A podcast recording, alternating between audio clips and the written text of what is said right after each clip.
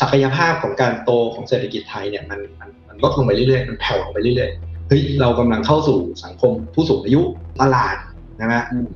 คนที่จะซื้อของเนี่ยนะครับมันกำลังลดลงนักต่างประเทศก็คิดเหมือนกันนะครับเขาจะมาลงทุนประเทศนี้นะครับเขาต้องการสองอย่าง คือต้องการตลาดถูกไหมผลิตแล้วต้องขายให้กับตลาดนี้ได้ แต่ถ้าเป็นตลาดที่กำลังหดลงไปเรื่อยๆ หรือโตช้าลงไปเรื่อยๆ ความน่าสนใจก็ลดลงแล้วนะครับแล้วดันเป็นตลาดที่มีแรงงานให้เขาน้อยลงอีก วันนี้เราได้สัดส่วนของนักลงทุนต่างประเทศเนี่ยน้อยลงไปเยอะ มันต้องกลับไปว่าทำยังไงให้ให้พายมันเพิ่มนะในในระหว่างที่จำนวนประชากรไปทำงานเรามันลดลง ซึ่งซึ่งคำตอบมีคำตอบเดียวก็คือต้องเพิ่ม productivity ผมคิดว่าโซลูชันพวกนี้ทุกคนแทบจะรู้กันหมดแล้วว่าต้องทำอะไรบ้าง แต่คำถามก็คือทำไมมันยังไม่เกิดแต่ว่าต้องไปทำคำถามนั้นมากกว่าว่า ถ้าทุกคนรู้ว่ามันมีทางออก แต่ทำไมมันยังมันยังไม่เกิด This is the Standard Podcast The Secret Sauce Executive Espresso สวัสดีครับ ผมเคนนักคริน และนี่คือ The Secret Sauce Executive Espresso สรุปความเคลื่อนไหวในโลกเศรษฐกิจธุรกิจ แบบเข้มข้นเหมือนเอสเปรสโซให้ผู้บริหารอย่างคุณไม่พลาดประเด็นสำคัญ เศรษฐกิจไทยปีหน้าจะเป็นอย่างไร ความเสี่ยงโอกาส แนวโน้ม มีอะไรบ้างที่ต้องจับตาครับ วันนี้ผมเชื่อว่าทุกท่านกำลังเตรียมตัวอยู่ใช่ไหมครับ เพราะว่าเข้าสู่ช่วงปลายปีฮะก็ต้องมองไปข้างหน้าครับว่าเศรษฐกิจจะเป็นอย่างไรในปี 2023 วันนี้ก็เลยจะชวนคุยกันเรื่องนี้นะครับ ทั้งเศรษฐกิจโลกครับ 2023 จะมีหน้าตาเป็นอย่างไรในแต่ละภูมิภาค โดยเฉพาะสหรัฐอเมริกา ยุโรป เอเชีย หรือว่ามองกลับมาที่ประเทศไทย ก็จะฉายภาพไปเห็นทั้งในแง่ของความเสี่ยงหลากหลายปัจจัย ซึ่งแน่นอนว่ามันโอ้โหมีทั้งเรื่องของดอกเบี้ย เรื่องของเงินเฟ้อ เรื่องของสงคราม ก็มีความผันผวนค่อนข้างเยอะนะครับ รวมทั้งความเสี่ยงเข้าสู่สภาวะเศรษฐกิจถดถอย เราต้องปรับตัวอย่างไร อีกเรื่องหนึ่งที่จะชวนคุยกันครับก็คือเรื่องของเศรษฐกิจไทยฮะเพราะเราเนี่ยมีบริบทที่แตกต่างกับเศรษฐกิจโลกเนาะคนอื่นเนี่ยมันร้อนแรงมาตั้งแต่ปีนี้แหละนะฮะเขาพูดกันเรื่อง soft landing hard landing แบบนั้น แต่ว่าบริบทของไทยก็คือเนื่องจากเรา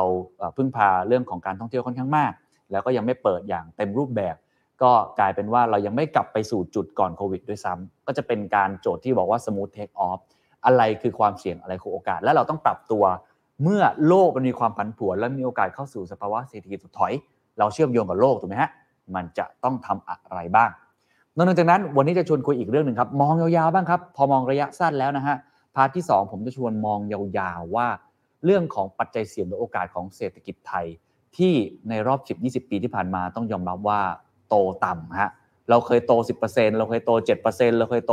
5%ตอนนี้ได้ 3%ก็เฮกันแล้วฮะดีใจกันมากๆเลย ยังมีอีกหลายปัจจัยโดยเฉพาะเรื่องเรื่องหนึ่งที่เราพูดกันเรื่องนี้ในมุมมองของผมเนี่ยน้อยไปนิดหนึ่ง แล้วเวลาพูดมักจะพูดในมุมของในเชิงการตลาด ในเชิงของสุขภาพมากกว่า ก็คือสังคมผู้สูงอายุครับ จริง ๆ แล้วเกี่ยวข้องกับเรื่องของกำลังซื้อ เกี่ยวข้องกับเรื่องของแรงงาน เกี่ยวข้องกับเรื่องของ generation gap เกี่ยวอีกหลาย ๆ ปัจจัยเรื่องของภาษีอีกต่างหากด้วยนะฮะ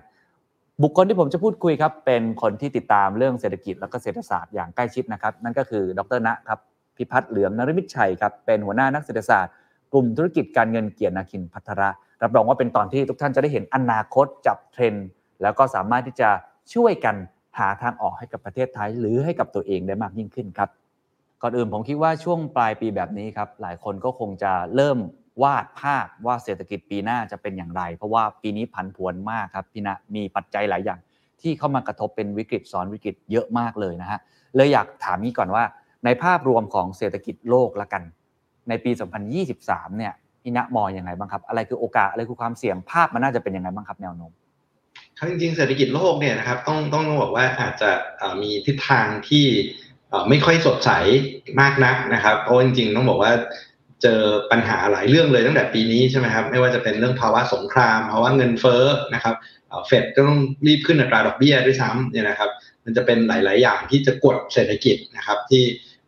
เราเราเห็นเศรษฐกิจโลกเนี่ยฟื้นขึ้นมาค่อนข้างเร็วใช่ไหมฮะหลังโควิด พอเมืองเริ่มเปิดเนี่ยทุกๆอย่างเริ่มกลับเข้าสู่ภาวะปกติแล้วก็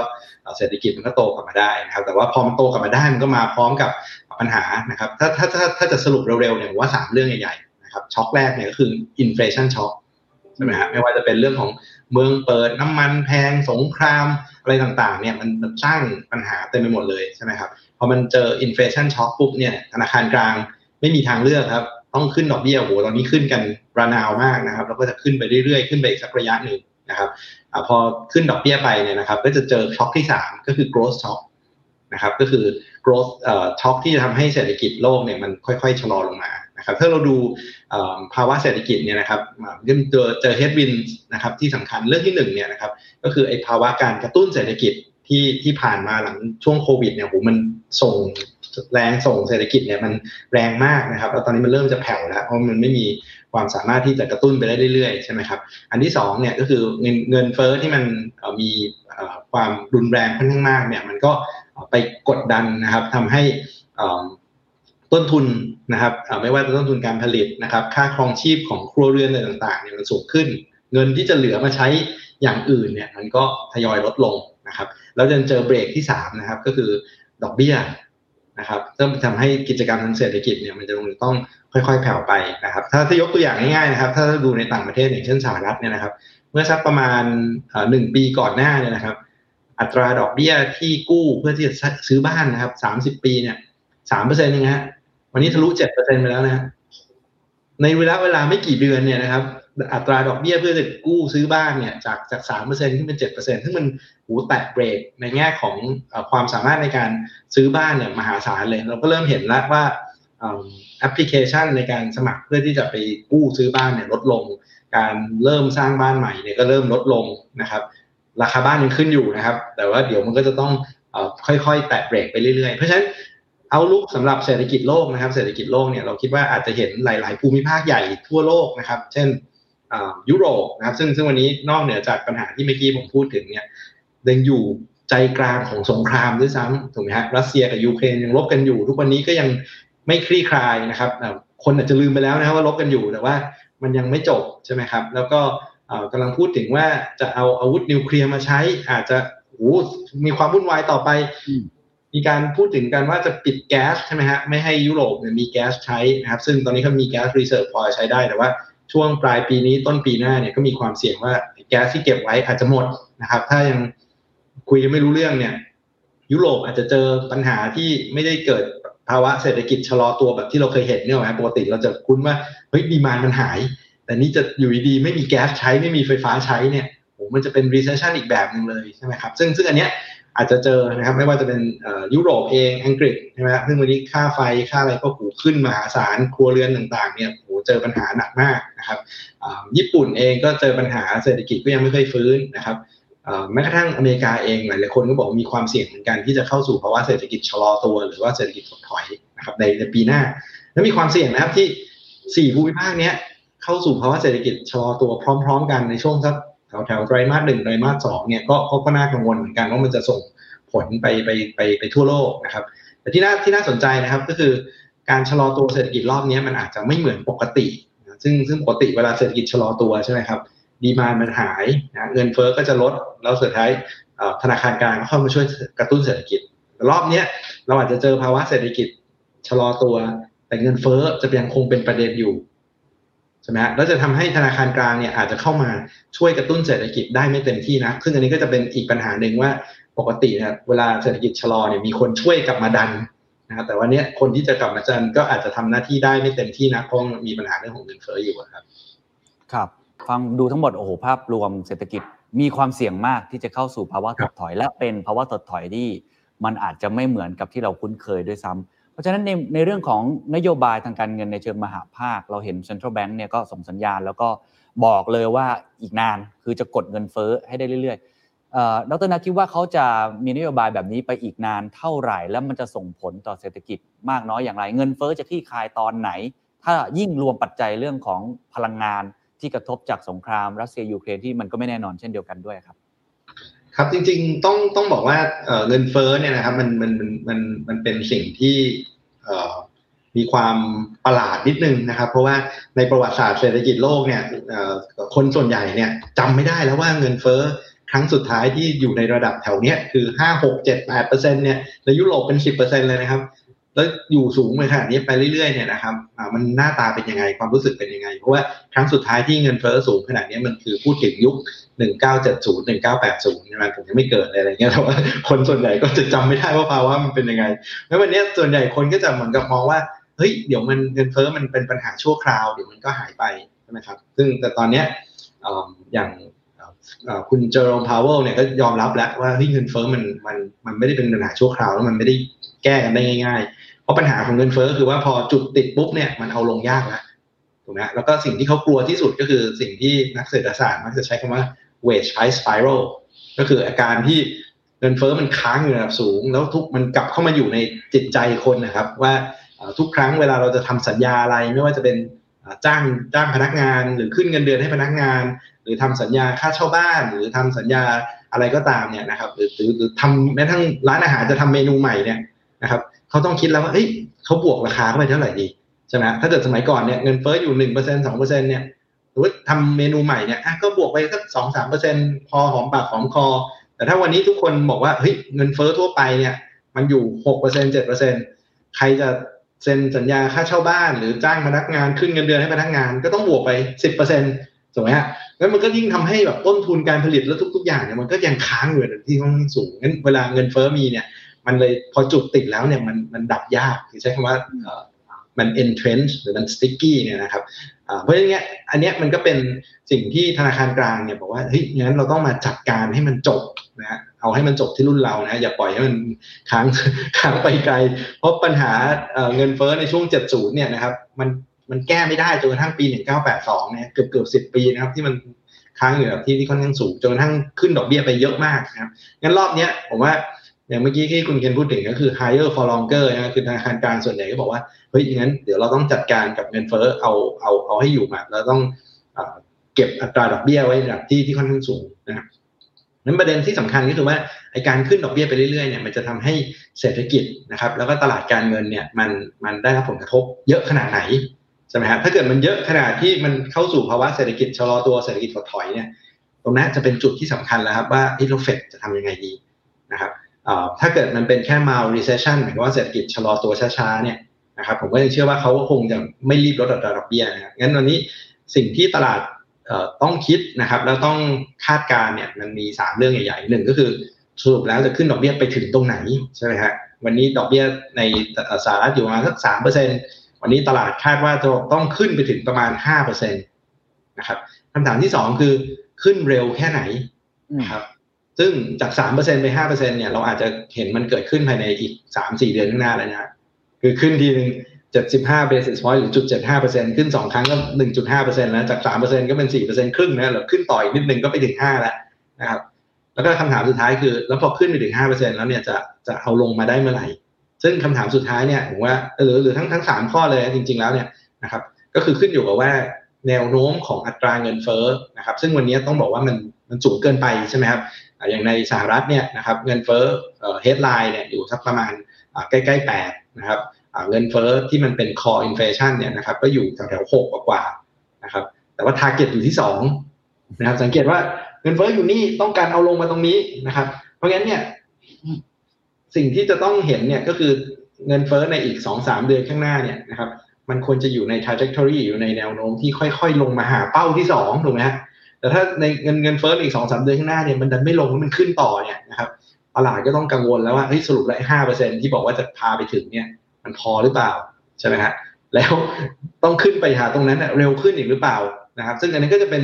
สิ่งที่อาจจะยังมีความไม่แน่นอนอยู่เต็มไปหมดเลยงั้นวันนี้สิ่งที่คนติดตามดูเลยก็คือติดตามดูเรื่องของว่า แล้วเงินเฟ้อมันมัน well behave ไหมคือมันคือมันอยู่ในแนวโน้มที่จะกลับเข้าเป้าจริงหรือเปล่าใช่ไหมครับอันที่สองที่สำคัญก็คือตลาดแรงงานแล้วก็ภาวะเศรษฐกิจนะครับถ้าเราดูตัวเลขเศรษฐกิจวันนี้ของสหรัฐนะครับยังบอกว่าโอ้โมเมนตัมยังดีมากนะครับอย่างล่าสุดตัวเลข GDP ไตรมาสสามที่ออกมาเนี่ยก็ก็ดีกว่าที่คาดจำได้ไหมตอนนั้นนี่เราบอกว่า GDP สหรัฐไตรมาสหนึ่งไตรมาสสองติดลบเฮ้ย recession หรือเปล่า บอกว่าไตรมาสสามกลับมาเป็นบวกใช่ไหมครับ แล้วก็เห็นอัตราการว่างงานอยู่ที่ค่อนข้างต่ำนะครับจำนวนงานที่เปิดเนี่ยก็มีอยู่ค่อนข้างเยอะนะครับ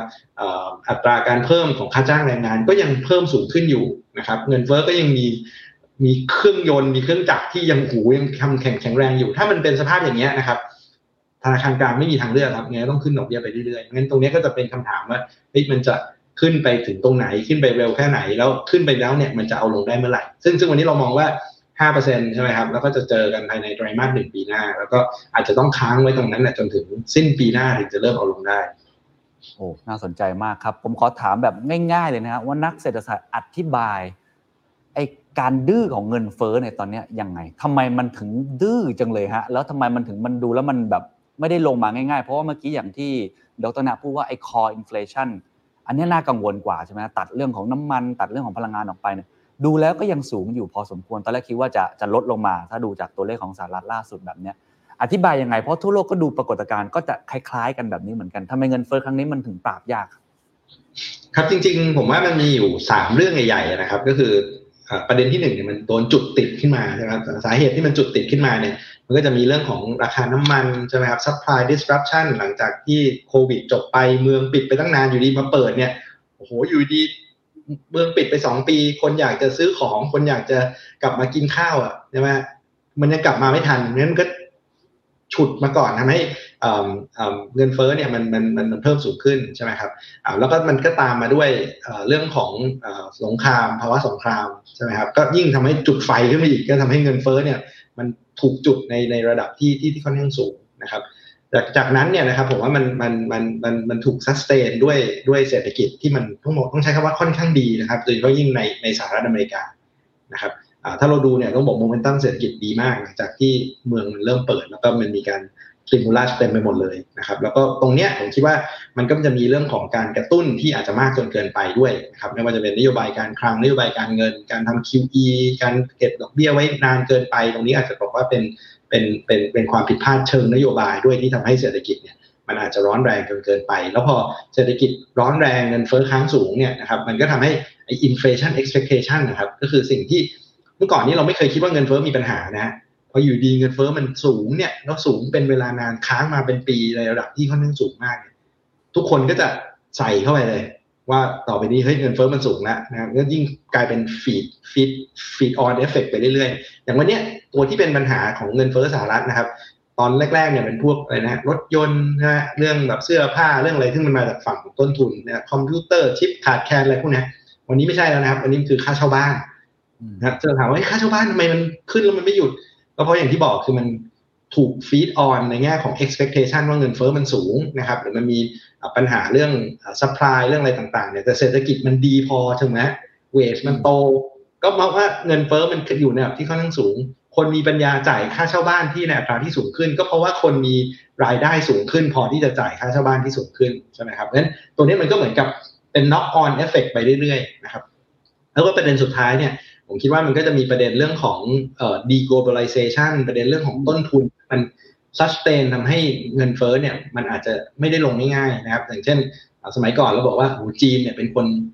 ทำให้เศรษฐกิจโลกไม่มีเงินเฟ้อใช่ไหมว่าจีนผลิตของในสิ่งในราคาที่ถูกมากโอ้ทำอะไรจีนทำได้ถูกหมดเลยนะครับวันนี้เราเริ่มจะเห็น deglobalization เราเริ่มเห็นไอ้การผลิตสินค้าเนี่ยมันมันมันมันมันเริ่มไม่ได้ไปไปไปผลิตที่ต้นทุนถูกสุดแล้ว นะวันนี้เราต้องแคร์เรื่องอะไรนะครับ เรื่องโลจิสติกต้องแคร์เรื่อง friendshoring nearshoring อะไรต่างๆใช่ไหมก็คือย้ายเริ่มย้ายฐานการผลิตออกมาเพราะว่าเริ่มมีความขัดแย้งอะไรต่างๆเต็มไปหมดเลยงั้นในในมันก็มีประเด็นเรื่องของระยะสั้น แล้วก็ประเด็นเชิงโครงสร้างที่ทำให้ราคาสินค้าเนี่ยมันอาจจะไม่ได้ถูกอีกต่อไปงั้นต้นทุนมันก็สูงขึ้นมาจริง ๆ ประกอบกับดีมานที่มันที่มันค่อนข้างร้อนแรงจากการกระตุ้นเศรษฐกิจมาด้วยครับ ครับ ก็เลยกลายเป็นโจทย์ที่ท้าทายของผู้ออกแบบนโยบายนะครับ เพราะว่าหลายคนก็บอกว่าเฟดหรือว่าทางธนาคารกลางหลาย ๆ ที่เนี่ยต้องการอย่างยิ่งที่จะยอมรับความเจ็บปวดที่เกิดขึ้น คือเหมือนกับไม่งั้นไม่รู้จะทำยังไง และยังไงต้องกดเงินเฟ้อลงมาให้ได้ ก็เลยเป็นเป็นวิธีการบริหารนโยบายที่ยากขึ้นเรื่อยๆแล้วเราก็เห็นคนที่ออกแบบนโยบายที่เป็นความผิดพลาดเกิดขึ้นถูกไหมฮะอย่างเช่นสารานาจักรเนี่ย ทางนายรัฐมนตรีคนใหม่นี่ก็ออกมาบอกเลยว่าลิสต์รัฐผิดพลาดเดี๋ยวเขาจะเข้ามาแก้เอง ญี่ปุ่นเองก็มีความผันผวนของค่าเงินค่อนข้างมาก ขนาดว่าเข้าไปแทรกแซง2-3 ครั้ง ก็ยังไม่ค่อยเกิดผลเนี่ยดรนะมองยังไงเรื่องของ policy หลังจากนี้ฮะว่าแต่ละประเทศเนี่ยโอ้โหมันดูมีความผันผวนมีปัจจัยที่มันทบไปเรื่อยๆ ค่อนข้างจะยากเหมือนกันนะครับในการวางนโยบายครับ ครับใช่ครับแล้วก็จริงๆเอ่อก็ต้องบอกว่าแต่ละประเทศเนี่ยมันก็อยู่ในสถานะที่ไม่เหมือนกันด้วยถูกไหมฮะเพราะอย่างที่เมื่อกี้คุณเห็นว่าสหรัฐเนี่ยจะเป็นประเทศเดียวในตอนนี้นะครับที่มีความสามารถในการขึ้นดอกเบี้ย เยอะๆได้แล้วตลาดเชื่อว่าสหรัฐขึ้นได้ย่างบอกว่าจะขึ้นไปห้าเปอร์เซ็นต์เนี่ยทุกคนบอกเออทำได้ เพราะว่าเศรษฐกิจมันร้อนแรงจริง แต่จะบอกว่ายุโรปที่มีปัญหาเรื่องเงินเฟ้อเหมือนกันใช่ไหมครับจากเเรื่องของราคาพลังงานอะไรต่างๆเนี่ย บอกว่าถ้ายุโรปต้องขึ้นจำเป็นต้องขึ้นดอกเบี้ยเท่ากับสหรัฐเนี่ยไม่มีใครเชื่อว่ายุโรปทำได้นะเพราะเดี๋ยวขึ้นไปนิดเดียวเศรษฐกิจก็แย่ใช่ไหมหรือขึ้นไปนิดเดียวเนี่ยอิตาลีก็จะมีปัญหากรีซก็จะมีปัญหาเพราะดอกเบี้ยเริ่มแพงใช่ไหมฮะเพราะฉะนั้นตรงเนี้ยมันก็เลยเป็นสาเหตุอันหนึ่งที่เราเห็นความผันผวนเต็มไปหมดเลย แล้วก็ความผันผวนที่เราไม่เคยเห็นเยอะขนาดเนี้ยคือความผันผวนเรื่องของอัตราแลกเปลี่ยนูกไหมฮะเราเห็นวันนี้หูค่าเงินเยนทะลุร้อยห้าสิบเยนต่อหนึ่งดอลลาร์ไปใช่ไหมถึงที่ที่ว่ามันต้องมีการเข้ามาอินทวีนแล้วนั่นถามว่าทำไมถึงเยนเป็นค่าเงินอันหนึ่งที่ที่อ่อนค่ามากที่สุดใช่ไหมครับก็เพราะว่าสหรัฐกำลังบอกว่าฉันกำลังจะขึ้นดอกเบี้ยนะเพื่อที่จะปราบเงินเฟ้ออย่างที่ญี่ปุ่นบอกว่าเฮ้ยไม่ได้เศรษฐกิจฉันยังต้องการการกระตุ้นอยู่ ฉันจะเก็บดอกเบี้ยให้มันต่ำๆโอ้แล้วมันความแตกต่างกันเนี้ยดอกเบี้ยในสหในสหรัฐอยู่สี่เปอร์เซ็นกว่า ในขณะที่ญี่ปุ่นบอกว่าฉันจะเก็บอัตราดอกเบี้ยไว้ที่ศูนย์จุดห้าเปอร์เซ็นไปเรื่อยๆนะโอ้ความต่างอย่างนี้ตลาดบอกว่าอ้าวหมูสิงั้นก็กู้เงินเป็นเงินเยนเอาช็อตออพันธบัตรรัฐบาลญี่ปุ่น ได้เงินเยนมาเอาเงินเยนไปแลกเป็นดอลลาร์แล้วก็ไปฝากพันธบัตรรัฐบาลสหรัฐได้ทั้งส่วนต่างอัตราดอกเบี้ยและค่าเงินเยนอ่อนค่า เวลาเอากลับมาคืนกำไรสองต่อ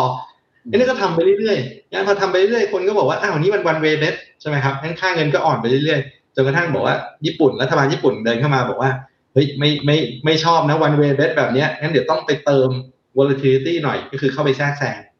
แต่ทุกคนก็บอกว่าแต่ต้นเหตุของปัญหามันคือส่วนต่างอัตราดอกเบี้ยที่มัน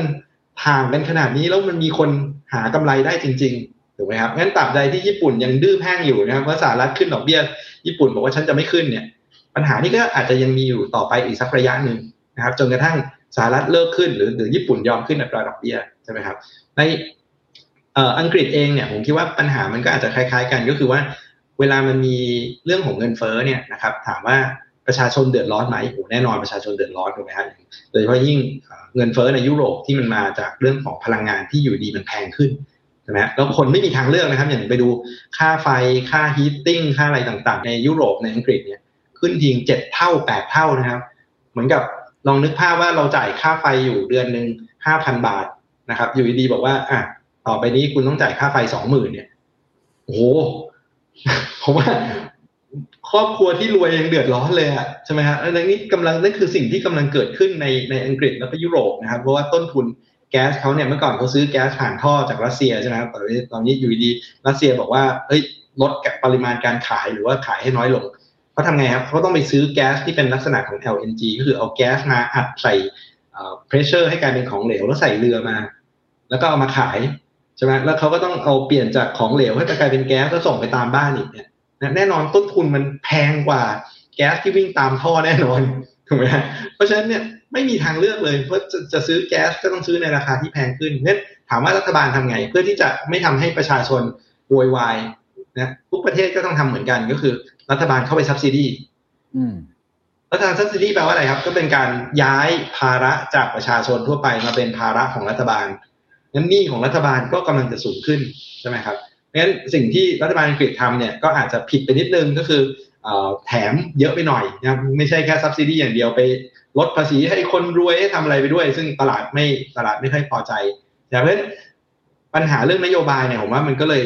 มีอะไรเต็มไปหมดเลย เพราะว่าไอ้ช็อคที่มันกำลังเกิดขึ้นเนี่ยนะอันที่หนึ่งเลยคือมันมันกำลังเกิดขึ้นในภาวะที่เศรษฐกิจแต่ละประเทศในโลกเนี่ยมันมันอยู่ในอยู่ในระดับหรืออยู่ใน stage ที่ไม่เหมือนกันนะแต่ละประเทศรับได้รับรับไม่ได้เนี่ยต่างกัน แล้วก็ความจำเป็นในการกระตุ้นเศรษฐกิจความจำเป็นในการว่าความสามารถในการรับภาระเนี่ยมันไม่เท่ากันนะครับเพราะมันก็มีการขยับเคลื่อนไหวนะครับ ทั้งในเรื่องของอัตราแลกเปลี่ยน ทั้งในเรื่องของอัตราดอกเบี้ย ทั้งในเรื่องของตัวนโยบายเอง แล้วมันก็ทำให้มีความเสี่ยงที่นโยบายที่มันต่างกันพวกนี้ นะครับมันจะทำให้เกิดความผันผวนในในในในตลาด แล้วมันก็แสดงให้เห็นจริงๆนะเวลาตลาดไม่พอใจอะไรเนี่ยมันทำเกือบพังเลยนะครับ อังกฤษเนี่ยต้องบอกว่าใกล้เคียงกับใช้คำว่าพังทั้งประเทศได้จริงๆนะครับ ดีว่าแบงก์ชาติอังกฤษเนี่ยเข้ามาเหยียบเบรกได้ทันนะครับ แล้วก็รัฐบาลอังกฤษเนี่ยถอยได้ทันนะครับ ถ้าเกิดรัฐบาลอังกฤษเนี่ยไม่ถอยแบบที่ทำนะครับ ซึ่งการถอยนั่นคือทำให้ รัฐมนตรีคลังและนายกออกไปเลยเนี่ยนะถ้าไม่ถอยท่านั้นยังยืนยันที่จะทำนโยบายที่ตลาดไม่ชอบเนี่ยนะครับ มีโอกาสที่เราเห็นตลาดการเงินปั่นป่วนกว่านี้เยอะมากครับ ครับโหเป็นโจทย์ที่ท้าทายอย่างยิ่งนะครับ ในโลกที่ผันผวนแล้วก็เชื่อมโยงกันหมดแบบนี้ ขอกลับมามองที่ประเทศไทยครับ ประเทศไทยเนี่ยบริบทผมฟังคุณเศรษฐพุทธสุทธิวาฒนรพุทธนะครับผู้ว่าการธนาคารแห่งประเทศไทยก็บอกว่า ไม่เหมือนกันบริบทไม่เหมือนกันชอบถามว่าเนี่ยจะขึ้นดอกเบี้ยตาม สหรัฐแค่ไหนเนี่ยมันไม่บอกอย่างนั้นไม่ได้ เพราะว่าฟังสหรัฐเนี่ยมันคือเรื่องของทำยังไงให้มัน soft landing ใช่ไหมครับ แต่ประเทศไทยเนี่ยมันคือ smooth take off คือพูดง่ายเรายังไม่ฟื้นตัว เราค่อยๆ ที่จะฟื้นตัวขึ้นไปเนี่ยดรพิพัฒน์มองเศรษฐกิจไทยในปี 2023 จะเป็นยังไง จะโตประมาณเท่าไร อะไรเป็นปัจจัยเสี่ยงอะไรเป็นโอกาสบ้างครับ ครับจริงๆ ของไทยเนี่ยต้องบอกว่าไซเคิลมันต่างกันจริงๆนะครับ เพราะว่าถ้าเรามองดูหลายประเทศในโลกนะครับ เกือบจะทุกประเทศในโลกเนี่ยนะครับเศรษฐกิจระดับของเศรษฐกิจตอนนี้มันเลยพ้นระดับก่อนเกิดโควิดไปแล้วนะคือพูดง่ายคือว่าเศรษฐกิจวิ่งมาเนี่ยเจอโควิดมันร่วงกันเกือบทุกประเทศร่วงมากร่วงน้อยใช่ไหมครับแต่ว่าพอเมืองเริ่มเปิดเนี่ยเกือบจะทุกประเทศในโลกเนี่ยล้นระดับก่อนเกิดโควิดไปแล้วนะครับ ถ้าเราดูประเทศที่เรารู้จักกันเนี่ยผมว่ามีอยู่แค่ประมาณสามประเทศเท่านั้นนะที่ระดับเศรษฐกิจปีนี้นะครับ ยังไม่พ้นระดับปี 2019 เลยนะครับก็คือไทยญี่ปุ่นแล้วก็อิตาลีงั้นถามว่าเราเนี่ยเหมือนใคร อาจจะบอกว่าเราเนี่ยเหมือนญี่ปุ่นมากกว่าเหมือนสหรัฐจริง ๆ ผมก็เห็นด้วยนะครับ ประเด็นที่2เนี่ยนะครับ ถามว่าแนวโน้มเศรษฐกิจเมืองไทยเป็นยังไง ก็ต้องบอกว่าเราอยู่ในการฟื้นตัวจากฐานที่ต่ำมาก นะครับเพราะฉะนั้นวันนี้เราบอกว่าโอ้โหเศรษฐกิจสหรัฐกำลังมีความเสี่ยงที่จะชะลอตัวใช่ไหมครับแต่ของเราเนี่ยไม่รู้จะชะลอจากอะไรอะเรามาจากฐานที่ที่มันอยู่ข้างล่างเนี่ยแล้วมันกำลังจะขึ้นไป แต่ว่าข้อดีของเราก็คือว่าของที่มันเป็นเครื่องจักรที่มันหายไปจากเศรษฐกิจไทยเป็นเวลานานมากคือการท่องเที่ยวเนี่ยนะครับมันอยู่ในระดับที่เพิ่งเริ่มฟื้นนะครับ เพราะฉะนั้นปีนี้เพิ่งจะเริ่มกลับมาแล้วก็กลับมาแค่แบบประมาณสักหกเดือนเจ็ดเดือนเท่านั้นเองคือในช่วงครึ่งปีหลังนั่นเองนะครับ มองไปปีหน้าเนี่ยถามว่าเศรษฐกิจไทยจะฟื้นจากอะไรนะครับ ก็ผมว่าก็มาจากการท่องเที่ยวที่จะทยอยค่อยๆ ฟื้นตัวกลับมานะครับแล้วถามว่าเอ๊ะแล้วถ้าเกิดเศรษฐกิจโลกมันแย่ขนาดที่เมื่อกี้คนกำลังกังวลว่ามันจะมี recession ปีหน้าเนี่ย มันไม่กระทบไทยเหรอใช่ไหมฮะมันกระทบแน่นอนนะครับ แต่ว่าต้องยอมรับว่าการฟื้นมันยังเป็นฟื้นที่ค่อยๆ ฟื้นกลับขึ้นมา มันไม่ใช่ว่าท่องเที่ยวอยู่ตรงนี้ใช่ไหมครับถ้าท่องเที่ยวอยู่ข้างบนอยู่แล้วเนี่ยเศรษฐกิจโลกชะลอเนี่ยท่องเที่ยวไทยร่วงแน่ แต่ของเรามันค่อยๆฟื้น ถ้าเกิดมันจะกระทบเนี่ยก็แปลว่าแทนที่จะฟื้นไปอย่างนี้ มันก็ฟื้นกลับมาแบบชะลอหน่อยใช่ไหมครับงั้นถามว่าโตไหมปีหน้าผมเองเชื่อว่ายังยังน่าจะมีโอกาสโตได้อยู่แล้วอาจจะโตใกล้เคียงกับปีนี้ แล้วก็พระเอกที่สำคัญเนี่ยเป็นเรื่องของการท่องเที่ยวถามว่าความเสี่ยงที่สำคัญก็คือ ถ้าเศรษฐกิจโลกไม่ดีจำนวนนักท่องเที่ยวที่จะมา มันได้รับผลกระทบแน่นอนเพราะท่องเที่ยวก็เป็นสินค้าฟุ่มเฟือยอย่างหนึ่งใช่ไหมครับนั้นรายได้คนกระทบแน่นอนนะครับ แล้วอันที่สองเนี่ยก็อาจจะกระทบการส่งออกด้วยนะครับการส่งออกปีที่แล้วกับปีนี้ก็เป็นเป็นเป็นเครื่องจักรที่ที่ที่สำคัญนะครับปีหน้าก็อาจจะแผ่วหน่อยนะครับแล้วก็อันที่สามเนี่ยนะครับก็คือเมืองที่มันทยอยเปิดมันเปิดมาแล้วปีนี้ปีหน้าก็อาจจะโตช้าลงมาหน่อยหนึ่งนะครับงั้นเราโดยโดยรวมๆเนี่ยเราไม่มองว่าเศรษฐกิจไทยปีนี้น่าจะโตได้สักประมาณ3%เปอร์เซ็นต์สามเปอร์เซ็นต์ครึ่งนะครับปีหน้าก็น่าจะได้โตในระดับที่ที่ใกล้เคียงกัน นะครับยกเว้นว่ามีผลกระทบต่อต่อนักท่องเที่ยวนะครับแล้วก็ต่อการส่งออกมากกว่าที่เราคิดนะครับครับในแง่ของการปรับตัวล่ะครับ มุมมองของของดรนานี่เป็นยังไงครับว่าเศรษฐกิจไทยเนี่ยแน่นอนมันกำลังค่อยๆ ฟื้นตัวตามการเปิดประเทศใช่ไหมนักท่องเที่ยวกำลังเข้ามา แต่ในเมื่อเศรษฐกิจโลกมองไปข้างข้างนอกเนี่ยมันผันผวนมากๆเลย แล้วมันเสี่ยงเข้าสู่ภาวะถดถอยเนี่ยผมคิดว่า เราก็คงจะต้องมาเตรียมตัว ผมเห็นหลายธุรกิจนะฮะเริ่มที่จะฟรีซคนแล้วเริ่มที่จะลดคอสและเริ่มที่จะบางที่นี่มีการเลิกออฟเตรียมไว้ด้วยนะในในภาพรวมเนี่ยดรณมองยังไงกับเรื่องนี้ครับว่าเราต้องเตรียมพร้อมกับเรื่องเหล่านี้ยังไงบ้างครับ คือคือจริง ๆ ผมคิดว่าเออมันมีมันมีอยู่สี่ปัจจัยนะครับที่ที่มันกระทบเศรษฐกิจแล้วก็ธุรกิจแน่ๆในในในในในในในปีหน้านะครับแล้วก็เป็นอาจจะใช้คำว่าอยากอยากใช้ว่าเป็น เป็นปัจจัยเสี่ยงก่อนแล้วกันนะครับ ว่ายังไงซึ่งซึ่งซึ่งซึ่งทุกคนคงต้องมอนิเตอร์ แล้วก็บริหารจัดการสถานการณ์นะครับประเด็นที่หนึ่งก็คือเรื่อง growth เนี่ยนะครับ แน่นอนว่าอย่างที่บอกนะครับว่าการฟื้นตัวมันจะฟื้นตัวจากที่ที่ต่ำแล้วเป็นการฟื้นตัวที่ไม่เท่ากันด้วยนะครับ เพราะว่าบางภาคอาจจะมีโอกาสโตแต่บางภาคที่มันแย่อยู่แล้วมันก็จะแย่ต่อไปหรือบางภาคอย่างอย่างอย่างบางภาคอย่างเช่น farm income รายได้ ภาคเกษตรอะไรพวกนี้ก็อาจจะยังโอเค ถ้าถึงแม้ว่าจะมีการการเศรษฐกิจโลกชะลอตัวก็ตามนะครับอันที่สองก็คือต้องยอมรับว่าเงินเฟ้อยังเป็นประเด็นปัญหาอยู่นะครับแล้วเงินเฟ้อถามว่าเงินเฟ้อเป็นประเด็นเพราะอะไรนะครับ ก็เพราะว่ามันก็ทำให้ต้นทุน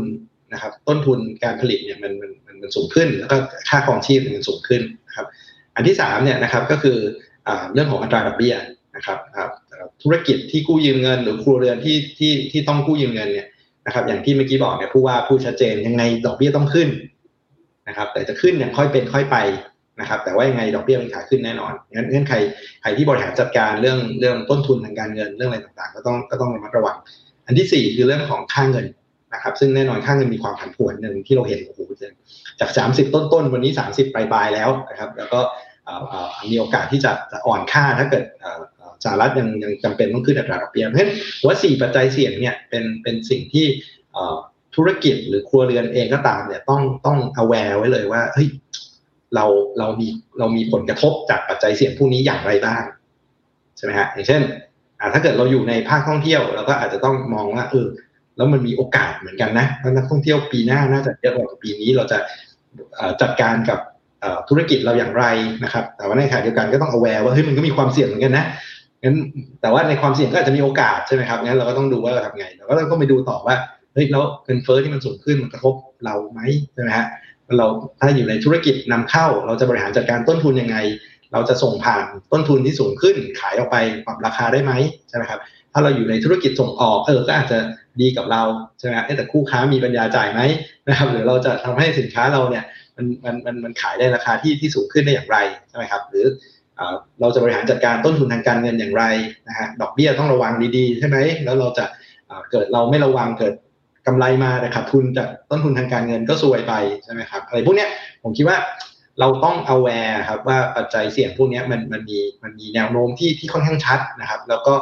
กระทบเราแน่นอน แต่ว่าเราจะบริหารจัดการและปรับตัวเพื่อเพื่อเพื่อเพื่อที่จะรับกับปัจจัยเสี่ยงพวกนี้อย่างไรบ้างนะครับ ครับน่าสนใจมากครับกับ 4 ปัจจัยเสี่ยงที่มันจะกระทบ ในแต่ละเซกเตอร์ไม่เหมือนกัน เพราะฉะนั้นแต่ละคนคงไม่สามารถถือตำราเดียวกันได้ แต่เอา 4 ปัจจัยนี้ไปประเมิน ว่าผลกระทบเนี่ยมันเป็นบวกหรือมันเป็นลบ หรือถ้ามันเป็นลบเนี่ยมันหาโอกาสในนั้นได้หรือเปล่านะครับ ทีนี้ขออนุญาตมองภาพยาวๆบ้างครับเมื่อกี้เราพูดแค่สั้นๆนะฮะในปีหน้าอย่างเดียวเนี่ย แต่ถ้ามองยาวๆออกไปเนี่ยนะฮะเราจะเริ่มเห็นเลยว่าเศรษฐกิจไทยอ่าผมไม่แน่ใจว่าความสามารถในการแข่งขันมันเป็นอย่างไร เพราะเราเห็นแล้วว่าปีนี้ เราฟื้นตัวช้ากว่าชาวบ้านแน่นอนเหตุผลหนึ่งคือเรื่องของตัวท่องเที่ยวถูกไหมฮะแต่ถ้ามองกันแบบในเชิงบริบทภาพรวมทั้งหมดเนี่ยโลกมันก็เคลื่อนไปเช่นเดียวกันในเชิงภาพกว้างหรือระยะยาว ประเทศไทยไม่แน่ใจว่ามันเราปรับตัวทันต่อการเปลี่ยนแปลงแบบนี้มากน้อยแค่ไหนอะไรคือความเสี่ยงระยะยาวของเศรษฐกิจไทย ที่เราพูดกันบ่อยมากว่า อยากจะให้มันกลับมาเติบโต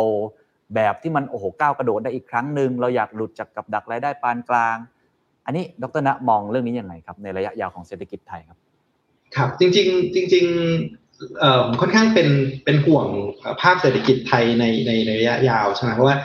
เวลาเราดูภาพสั้นๆเนี่ยนะครับ ทุกคนก็จะบอกว่าเฮ้ยไม่เป็นไรหรอกเดี๋ยวท่องเที่ยวมาเศรษฐกิจก็จะดีใช่ไหมครับเดี๋ยวเราก็จะกลับไปโตสามเปอร์เซ็นต์สี่เปอร์เซ็นต์อะไรเงี้ยนะครับแต่ถ้าเราดูภาพยาวๆเนี่ยนะครับ ถ้าเราจาได้ในช่วงปี 90 เนี่ยนะครับ ก่อนที่จะเกิดวิกฤตต้มยำกุ้งเนี่ย เราเศรษฐกิจไทยเคยโตแบบ 7% 8%เราเคยโต10%ด้วยนะครับ หลังจากนั้นเราก็เจอวิกฤตปี9 97ใช่ไหมครับ แล้วเราก็กลับมาใหม่นะครับ แล้วเราก็เปลี่ยนเครื่องจักรเลยนะครับ จากเครื่องจักรที่เคยลงทุนเยอะๆคอนซูมเยอะๆ มีการขาดดุลบัญชีเดินสะพัดอะไรก็ตามเนี่ย เราเปลี่ยนมากลายเป็นคนที่ส่งออกได้ดี เพราะว่าค่าเงินมันอ่อนค่าลงไปเยอะนะครับ จากที่เราเคยโตประมาณสักเฉลี่ย7%เราเหลือโตประมาณ 5%แต่ว่าก็เป็น 5%ที่ค่อนข้างดีโตมาเรื่อยๆนะครับ แล้วเราก็เจอวิกฤตปี 2008 ตรงนั้นนะฮะ global financial crisis แต่หลังจากนั้นเป็นต้นมาเนี่ยนะครับถ้าจำได้เนี่ยเราก็จะมีน้ำท่วมปี 2011 มีจำนำข้าว มีขึ้นค่าแรงหมื่นห้ามีรถยนต์คันแรก มีอะไร มีขึ้นขึ้นลงลงมีปฏิวัติ มีกีฬาสี มีอะไรเต็มไปหมดเลยเนี่ยนะครับ แต่ตลอดตั้งแต่ปี 2008 เป็นต้นมาหลังจากที่ฟื้นมาแล้วเนี่ยจนกระทั่ง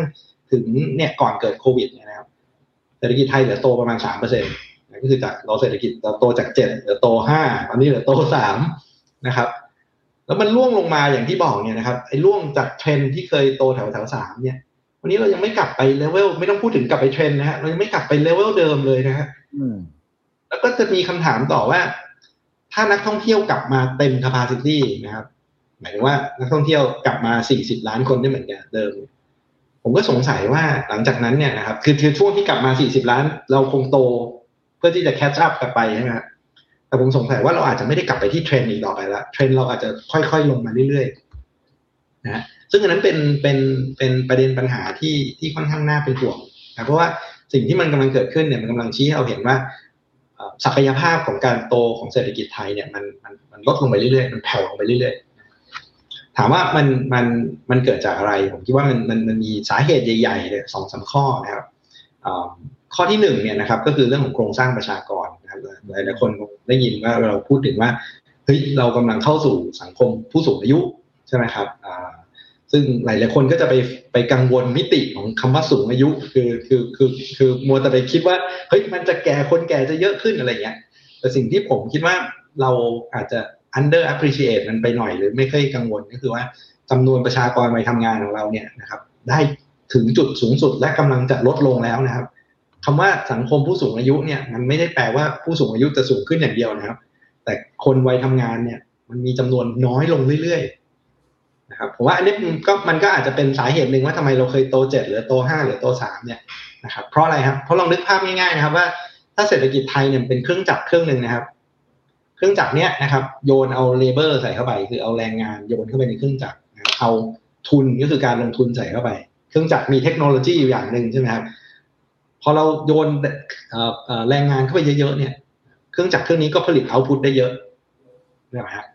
แต่ในรอบประมาณสักสิบกว่าปีที่ผ่านมาเนี่ยจำนวนประชากรวัยทำงานเนี่ยมันน้อยลงโตโตช้าลง โตช้าลง โตช้าลงเรื่อยๆนะครับ แล้วก็ตั้งแต่ปี 2015 เป็นต้นมาเนี่ยจำนวนประชากรวัยทำงานเนี่ย ได้ถึงจุดที่สูงที่สุดไปแล้ว และเริ่มลดลงไปแล้วนะครับงั้นเราถามว่าเอ้ยเราแก้ปัญหาไง เราก็ไปนำเข้าแรงงานต่างด้าวมาทดแทนก่อน ช่ไหมต่างๆนานาเนี่ยนะครับ แต่ว่ามองไปข้างหน้าเนี่ยนะครับยังไงเป็นประชากรทำงานมันก็โตช้าลงไปเรื่อยๆแล้วครับคือคือมันไม่สามารถกลับไปเพิ่มขึ้นได้แล้วนะครับถามว่าสาเหตุเกิดจากอะไรนะครับผมว่ามิติหนึ่งก็คือว่า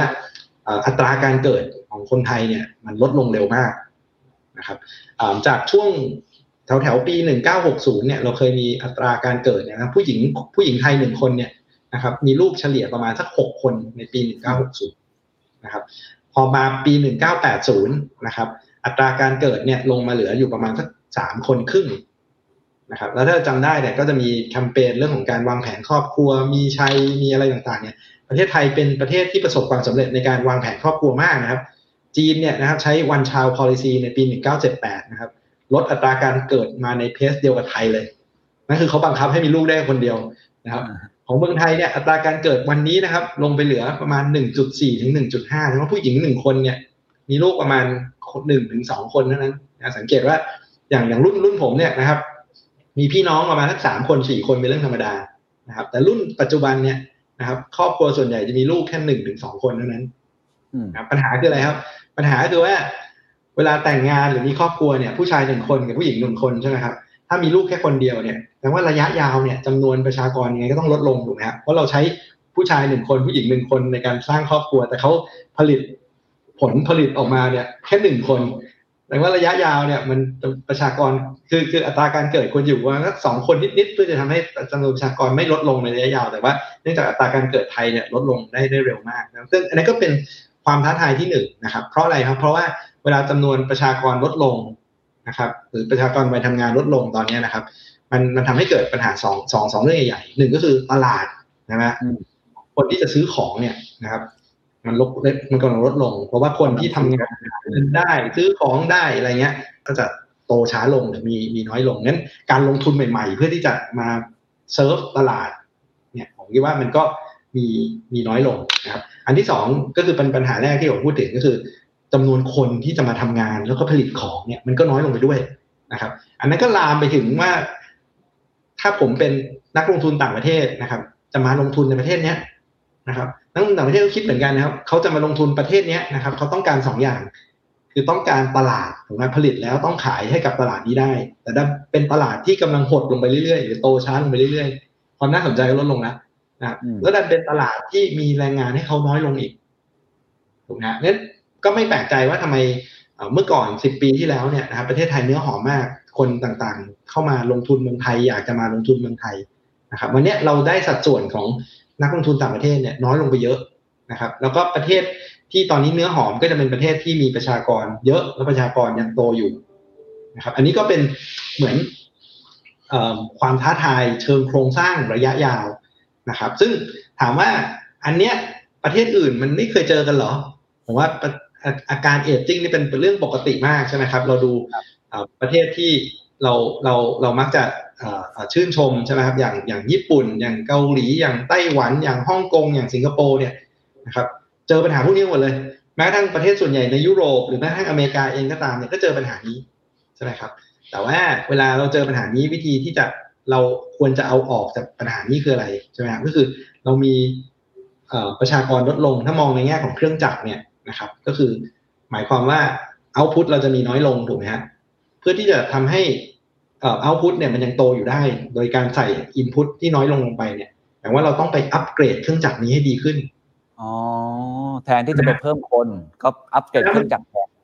เพิ่มคนมันทำมันทำได้ยากมากใช่ไหมครับ แล้วก็ดูอย่างเมื่อกี้ตัวอย่างหนึ่งที่ที่ผมยกตัวอย่างแต่ละประเทศเมื่อกี้นะครับ ญี่ปุ่นเกาหลีไต้หวันฮ่องกงสิงคโปร์มีมีลักษณะคล้ายกันหนึ่งอย่างคืออะไรครับ อันนี้ประเทศพวกนี้ใช้ใช้คำว่าเป็นเป็นเป็น miracle เอเชียใช่ไหมครับเป็นเป็นเสือเสือเศรษฐกิจในเอเชียนะครับแล้วเจอปัญหาเอจิ้งเหมือนกันหมดเลยแต่เจอก่อนไทยประมาณสักยี่สิบปีนะครับ ลักษณะอย่างหนึ่งของของทุกประเทศเมื่อกี้คืออะไรรู้ไหมฮะ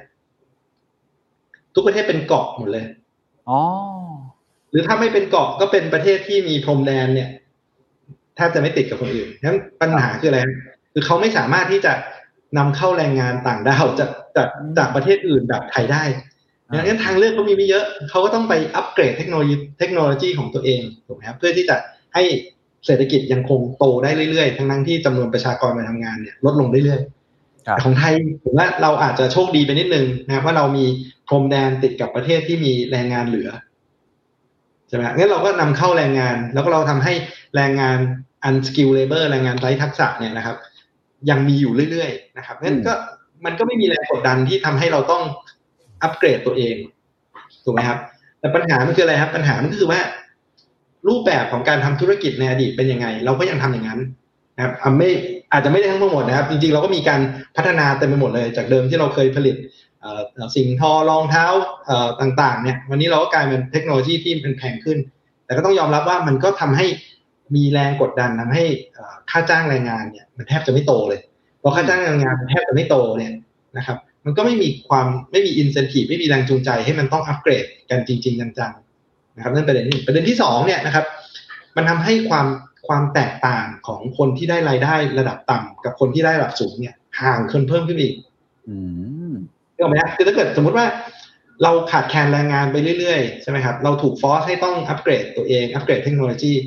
ทั้งสังคมเนี่ยก็น่าจะได้แรงค่าจ้างแรงงานที่มันแพงขึ้นถูกไหมเพราะว่าแรงงานมันมีน้อยลง แต่วันนี้เราบอกว่าเอ้ยเราจะนำเข้าแรงงานต่างด้าวเข้ามาแรงงานไร้ทักษะลงเข้ามา ข้างบนเนี่ยเราไม่ให้ใครเข้าเลย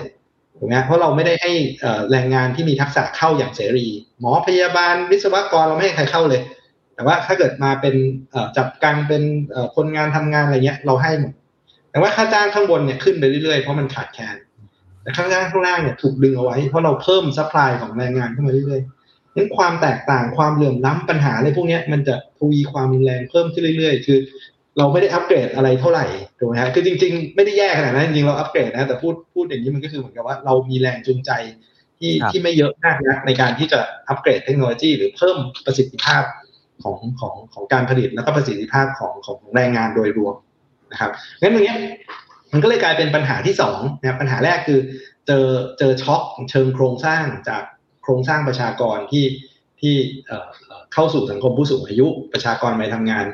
เริ่มจะลดลงนะครับ แต่เรามาเจอปัญหาที่สองก็คือว่าเราดันไม่ได้มีแรงจูงใจหรือไม่ได้มีการ put effort เพียงพอที่จะเพิ่มเทคโนโลยีเพิ่มเทคโนโลยีเพิ่ม productivity ของของตัวแรงงานคือคือถ้าเกิดเอาเอาไปอุปมาผมเหมือนเดิมก็คือไอ้เครื่องจักรเนี่ย นะครับ เรามีอินพุตใส่ลงไปน้อยลงแต่เราไม่ได้ไปพัฒนาเทคโนโลยีของไอ้เครื่องจักรนี้ให้มันผลิตของได้มากขึ้น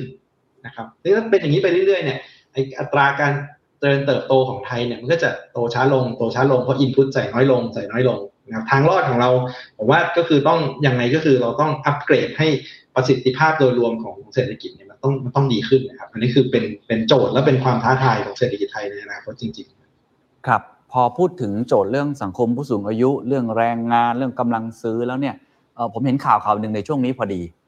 อาจจะเกี่ยวข้องกันแล้วก็อยากให้ดรณะช่วยลองอธิบายนิดนึงเนาะการที่เขาทำเรื่องของ long term visa นะผมเห็นสิงคโปร์ก็ทำนะใครๆก็อยากได้ทาเลนต์เก่งๆเข้ามาใช่ไหมครับหรือว่าคนที่มีความมั่งคั่งเข้ามาในประเทศเนี่ยเพื่อที่จะเติมเต็มนะเมื่อกี้อย่างที่ดรณะบอกไม่ว่าจะเป็นกำลังซื้อนะหรือว่าในแง่ของแรงงานที่มีทักษะเป็น skilled labor เข้ามาเนี่ย เรื่องของการเปิดให้ต่างชาติสามารถเข้ามาซื้อที่ดินได้ตามเงื่อนไขนะแบบนั้นเนี่ยตรงนี้มองเรื่องนี้ยังไงถือว่ามาถูกทางไหมครับ หรือว่าจริงๆแล้วมันยังไม่พอครับ คือจริง ๆ จริง ๆ ก็ก็เป็นทางออกทางหนึ่งนะครับแต่ว่าถ้าจะให้ดีเนี่ยนะครับ ผมคิดว่าควรจะดึงดูดให้คนที่มีทักษะนะครับ คนที่สามารถที่จะมาส่งเสริมเศรษฐกิจไทยนะครับ อย่างอย่างสมมติเราดูสิงคโปร์เนี่ยนะครับ สิงคโปร์เนี่ยบอกว่าเขาจะ เปิดเสรีแรงงานที่มีทักษะนะฮะคือคุณไม่ต้องรวยก็ได้นะครับ แต่คุณต้องมีทักษะที่เจ๋งเนี่ยที่หาไม่ได้อะขาดแคลนนะอย่างวิศวกรอย่างหมออย่างไรเงี้ยเขาเขาเขารับเขาเขาใส่เข้ามานะครับ ซึ่งอันนั้นน่ะมันก็จะไปช่วยเสริมสร้างเครื่องจักรไอ้ที่ผมบอกเนี่ยทำให้เครื่องจักรเนี่ยมันดีขึ้น แล้วเผลอๆเนี่ยมันจะไปสร้างงานเพิ่มเพราะสามารถที่จะ หาคนที่มีฝีมือเนี่ยเข้ามาช่วยพัฒนาประเทศได้ได้เยอะขึ้นใช่ไหมครับในการที่ถ้าเกิดเราจริง ๆ มันเป็นหนึ่งในเงื่อนไขนะครับ แต่ว่าถ้าเกิดเราดันไปโฟกัสเฉพาะคนรวยอย่างเดียวเนี่ย คนรวยมารีทายได้อะไรเงี้ย คนรวยไม่ได้มาเพิ่ม อาจจะมาเพิ่มกำลังซื้อได้นิดหน่อย แต่ว่าไม่ได้มาเพิ่มการผลิตในในในประเทศถูกไหมครับงั้นผมคิดว่าถ้าจะเน้นเนี่ยผมคิดว่าควรจะไปเน้นเรื่องของ เขาเข้ามาเขามาลงทุนในประเทศ เขามีทักษะที่เราขาดแคลนแล้วเขาสามารถที่จะเข้ามาช่วยพัฒนาประเทศได้เพิ่มขึ้นไปอีกด้วย อันนี้ก็คือคือคือคือเข้าใจว่าไอการตรงนี้ก็เป็นมูฟหนึ่งนะครับที่ที่ผมว่าเราไม่มีทางเลือกครับ เนื่องจากว่าจำนวนประชากรตอนนี้วัยทำงานลดลงแล้วนะครับ ในที่สุดจำนวนประชากรในประเทศก็จะลดลงด้วยนะครับนั้นจริงๆเนี่ยในการเปิดเสรีให้ประชากรให้ให้คนเข้ามาในประเทศเพิ่มขึ้นเนี่ยเป็นเป็นเหมือนจะเป็น ทางเดียวทางรอดนะเพราะว่าเราไม่สามารถเพิ่มอัตราการเกิดได้เร็วขนาดนั้นนั้นประชากรมันมันมันอาจจะอาจจะไม่ได้สามารถเพิ่มได้ได้เร็วขนาดนั้นเพราะอันนึงก็คือเปิดเสรีให้คนเข้ามาเยอะขึ้น แต่ว่าว่าควรจะมีเป้าหมายว่าให้เข้ามาเขาต้องมาช่วยพัฒนาประเทศเราด้วยนะ ไม่ใช่เป็นคนรวยอย่างเดียวเพราะถ้าคนรวยอย่างเดียวเนี่ยอาจจะมีปัญหาอื่นๆตามมาใช่ไหมเช่น ความเหลื่อมล้ำก็จะมีหรือว่าเอ่อสเปเชียลคลาสซิติเซนก็จะมีอะไรเงี้ยครับ ครับ ซึ่งมุมหนึ่งที่เท่าที่ตามข่าวในรอบ 3-4 ปีที่ผ่านมาเราก็เริ่มเห็นการขยับสร้างอินฟราสตรักเจอร์เพื่อดึงดูดนักลงทุน ในขณะเดียวกันก็เพื่อให้นักลงทุนนั้นพาคนเก่งๆเข้ามาในประเทศใช่ไหมครับทำให้คนที่มีการศึกษาในเรื่องของเทคโนโลยีขั้นสูงต่างๆเนี่ยเราจะเห็นไม่ว่าจะเป็นโครงการ EEC ไม่ว่าจะเป็นโครงการที่อยู่ในพื้นที่ภาคตะวันออกในหลาย ๆ โปรเจกต์เลย เพื่อดึงดูดคนมาให้ได้มากที่สุดเนี่ยตรงนี้คิดว่าตอนนี้มันเป็นยังไงฮะสิบสามอุตสาหกรรมเป้าหมายเอง ดึงดูดการลงทุนเองคนเก่งๆเข้ามาเนี่ย ดรพิพัฒน์มองว่ามันมันเพียงพอไหมครับ หรือว่าทิศทางแนวโน้มมันมันถูกทางไหมฮะคือคือถ้าถ้ามองในแง่เอาคำนะครับผมคิดว่าเราอาจจะไม่เคยเห็นผลเท่าไหร่ใช่ไหมครับแล้วก็เอาจริงๆเนี่ยผมคิดว่าถ้าเกิดนโยบายพวกนั้นเนี่ยเป็นนโยบายที่ดีเนี่ยจริงมันมันอาจจะไม่ต้องจำกัดอยู่ในพื้นที่ด้วยซ้ำถูกไหมฮะถ้าเกิดสมมติบอกว่ามันเป็นสาขาที่ขาดแคลนหรือว่ามันเราจะส่งเสริมให้คนมาทำสตาร์ทอัพทำอะไรทำธุรกิจในเมืองไทย หรือว่าเอาวิศวกรเอาหมอเอาสาขาที่ขาดแคลนมามามาช่วยเนี่ยผมคิดว่า ควรจะทำให้มันเป็นกิจลักษณะ คือทำให้มันเป็นโปรแกรมที่ชัดเจนว่าเฮ้ยถ้าเกิดอยู่ในสาขาที่ขาดแคลนคุณมาสมัครได้ คุณมี qualification ที่ที่เหมาะสมคุณมาลงทุนคุณมาทำอะไรเงี้ยว่าอาจจะไม่ต้องจำกัดตรงว่าในอุตสาหกรรมไหนแต่ว่ามองไปเลยว่าสาขาไหนที่เราที่เราขาดแคลนเพื่อที่จะมาลดข้อจำกัดนะครับในแง่ของเฮ้ยถ้าส่วนใหญ่เนี่ยเวลานักลงทุนต่างประเทศเนี่ยบอกว่าเมืองไทยขาดอะไรเนี่ยนะครับเขามักจะบอกว่าขาดแรงงานทักษะ นะครับเพราะว่าจำนวนประชากรลดลงนะครับเพราะฉะนั้นแรงงานที่มีคุณภาพแรงงานที่มีทักษะที่จำเป็นเนี่ยผมว่าอันนั้นเป็นสิ่งที่ที่เมืองไทยขาดนะครับเราไม่ได้ขาดรถไฟเราไม่ได้ขาดถนนเราไม่ได้ขาดอะไรพวกนั้นนะครับ แต่เราขาดขาดขาดขาดแรงงานที่ที่ที่ที่มีคุณภาพเพราะฉะนั้นจริงๆ ช่องทางพวกนี้ผมว่ามันก็เป็นแนวนโยบายที่ที่ควรจะส่งเสริมให้ให้เกิดขึ้นแล้วเผื่อจะควรจะต้องเปิดให้มันมากขึ้นนะครับ แต่ว่าก็ต้องต้อง aware ไว้ว่าเอ้ยมันจะมีผลกระทบทางลบอย่างไรบ้าง แล้วเราจะไป ไปลดผลกระทบพวกนั้นได้อย่างไรครับครับผมนอกเหนือจากตัวปัญหานะที่น่าจะเกิดขึ้นเมื่อเราเป็นสังคมผู้สูงอายุในเรื่องของกำลังซื้อ แล้วก็เรื่องของแรงงานแล้วนะฮะผมว่ามีอีกประมาณอีกสองสามประเด็นที่ก็น่าจะเป็นผลกระทบที่น่าสนใจเช่นเดียวกันแล้วก็เห็นในต่างประเทศไม่ว่าจะเป็นเรื่องของสวัสดิการใช่ไหมฮะเรื่องของกองทุนบำเหน็จบำนาญต่างๆ ที่มันจะบวมขึ้นไปเรื่อยๆ ซึ่งเราก็ไม่รู้ว่ารายได้ที่เข้ามาจากภาครัฐเนี่ย มันจะเป็นยังไงต่อ รวมทั้งเรื่องของอความแตกต่างระหว่างเจเนอเรชันที่มันจะอยู่ในร่วมกันในสังคมเพิ่มมากขึ้นด้วยแบบนี้ เพราะว่าผมเชื่อว่าคนสูงอายุก็จะไม่เหมือนสูงอายุใน 20 ปีที่แล้วเหมือนกันในยุคนี้ แข็งแรงขึ้นใช่ไหมครับ มีทักษะอะไรที่ถ้า reskill ได้ ก็ยังสามารถทำงานได้อยู่ 2 ประเด็นปัญหานี้ดรพิพัฒน์มองยังไงครับครับประประเด็นแรกนะครับผมคิดว่ามันเป็นประเด็นที่ที่ค่อนข้างสำคัญเหมือนกันนะเมื่อกี้เมื่อกี้ผมผมโฟกัสตรง บอกว่าอาการของสังคมผู้สูงอายุเนี่ยคือคือจำนวนประชากรมันมันวัยวัยทำงานเริ่มลดลง แต่อีกฝั่งหนึ่งเนี่ยก็คือต้องยอมรับจริง ๆ ว่าคำว่าสังคมผู้สูงอายุคือผู้สูงอายุกำลังจะเยอะขึ้นใช่ไหมฮะซึ่งเวลาสังคมสูงอายุแล้วผู้สูงอายุจะจะเยอะขึ้นเนี่ยนะครับ จริง ๆในแง่ของระบบในแง่ของภาพรวมเนี่ยครับมันอาจจะไม่ได้เป็นปัญหามากถ้าทุกคนเตรียมพร้อมว่าตัวเองจะเกษียณอายุใช่ไหมเพราะเพราะปัญหาของคำว่าสูงอายุเนี่ยไม่ใช่แค่ แก่ผิวเหี่ยวอย่างเดียวใช่ไหมแต่ว่าเวลาสูงอายุเนี่ยหมายว่าคุณต้องเกษียณ หมายความว่าความสามารถในการทำงานของคุณเพื่อสร้างรายได้เนี่ย มันจะหมดไปในที่สุดถูกไหมฮะนั้นคำถามที่เกิดขึ้นก็คือว่า as a individual คือในฐานะปัจเจกของแต่ละคนเนี่ยนะครับ แต่ละคนเนี่ยเตรียมความพร้อมไว้หรือยังนะครับ ว่าเมื่อเข้าสู่วัยเกษียณเนี่ยนะครับ ในวัยเกษียณที่คุณจะไม่สามารถที่จะ รับรายได้อย่างที่คุณสามารถทำได้ในปัจจุบันเนี่ยนะครับ คุณเตรียมพร้อมหรือยังว่าคุณจะเอาเงินจากไหนใช้นะครับ แล้วก็ด้วยพัฒนาการทางการแพทย์อะไรต่างๆ เนี่ย คนอายุยืนขึ้นถูกไหมฮะนั่นแสดงว่าอายุหรือเวลาที่คนจะใช้หลังจากเกษียณอายุไปแล้วเนี่ยก็จะยาวขึ้นถูกไหมฮะนั้นปัญหาที่ที่สำคัญของเมืองไทยก็คืออาการแก่ก่อนรวยเนี่ยครับ คือคือต่างประเทศอื่นๆ เนี่ยเขาแก่ในภาวะที่เขาเริ่มรวยแล้ว นะครับก็คือมีรายได้ระดับรายได้สูงในระดับหนึ่งสังคม แล้วก็รัฐบาลเนี่ยมีความสามารถในการเตรียมพร้อมที่จะ provide social safety net หรือว่าระบบประกันทางสังคมให้กับเขาได้นะครับ แต่เมืองไทยเนี่ยเนื่องจากว่าทรัพยากรเราอาจจะมีไม่เพียงพอเงินเก็บภาษีเราไม่ได้เก็บได้เยอะต่างๆเนี่ยนะครับ ปัญหามันก็คือว่าเวลาเราเจอโครงสร้างของประชากรที่เข้าสู่สังคมผู้สูงอายุเนี่ยลักษณะที่สำคัญนะครับก็คือ จำนวนของคนที่ทำงานอยู่นะครับ เทียบกับจำนวนของคนที่ไม่ทำงานแล้วนะครับ มันจะลดลงไปเรื่อยๆนะครับ ก็แสดงว่าหมายความว่าคนทำงานหนึ่งคนเนี่ยนะครับ จะต้องแบกคนที่ไม่ได้ทำงานแล้วเนี่ย มากขึ้นเรื่อยๆถูกไหมฮะเพราะถ้าเราดูชาร์ตโครงสร้างประชากรในอนาคตเราจะเห็นได้ชัดเลย คือสัดส่วนของคนที่ทำงานอยู่เนี่ยนะครับ จะมีสัดส่วนน้อยลงเมื่อเทียบกับจำนวนประชากรทั้งหมดนะครับนั่นหมายความว่าอะไร หมายความว่า ระบบไอ้ต่างๆ ที่มีในปัจจุบันเนี่ยนะครับถ้ามันไม่ได้ fully funded คำว่า fully funded ก็คือเราได้จ่ายมันไปเรียบร้อยแล้ว ทุกคนลงทุนทุกคนเก็บเงินเป็นของตัวเองเรียบร้อยแล้วนี่ยครับ แต่เราใช้ระบบที่เราภาษาอังกฤษใช้ว่า pay as you go นะครับคำว่า pay as you go ก็หมายความว่า เราเก็บเงินจากคนที่ทำงานอยู่นะครับ เช่น เก็บเงินส่งเข้ากองทุนประกันสังคมนะครับ แล้วเราก็เอาไปจ่ายให้กับคนที่ได้รับสิทธินั้นนะครับ เพราะฉะนั้นแปลว่าเวลาผ่านไปเรื่อยๆเนี่ยนะครับ จำนวนคนที่เอาเงินใส่เข้าไปในระบบประกันสังคมเนี่ย ก็จะมีน้อยลงเรื่อยๆนะครับที่คนที่จะรับเบนฟิตรับผลประโยชน์จากระบบประกันสังคมเนี่ย ก็จะมากขึ้นเรื่อยๆถูกไหมฮะก็มีการประมาณการเอาไว้นะครับ ว่าภายในอีกสิบกว่าปีเนี่ยตัวเลขพวกนี้จะเริ่มติดลบแล้วคือปัจจุบันเนี่ย เงินที่คนทำงานส่งนะครับ ให้กับระบบเนี่ย มันมีมากกว่าคนที่รับผลประโยชน์จากระบบ ก็แสดงว่ากองทุนก็ยังโตอยู่ขึ้นเรื่อย ๆ นะครับ แต่ในเวลาอีกไม่กี่ปีครับแต่สักสิบปีเนี่ยนะครับ เงินที่ส่งเข้าระบบเนี่ย จะมีน้อยกว่าคนที่รับผลประโยชน์จากระบบแล้วนะครับไม่ได้แปลว่ากองทุนจะติดลบนะครับ แต่ว่าทิ้งไปเรื่อยๆอย่างนั้นกองทุนจะติดลบในที่สุดแน่แน่นอน อันนี้เป็นแบบการคำนวณเห็นได้ชัด แล้วมันเกิดเจอปัญหาในในในในในในหลายประเทศเลยนะครับ ว่า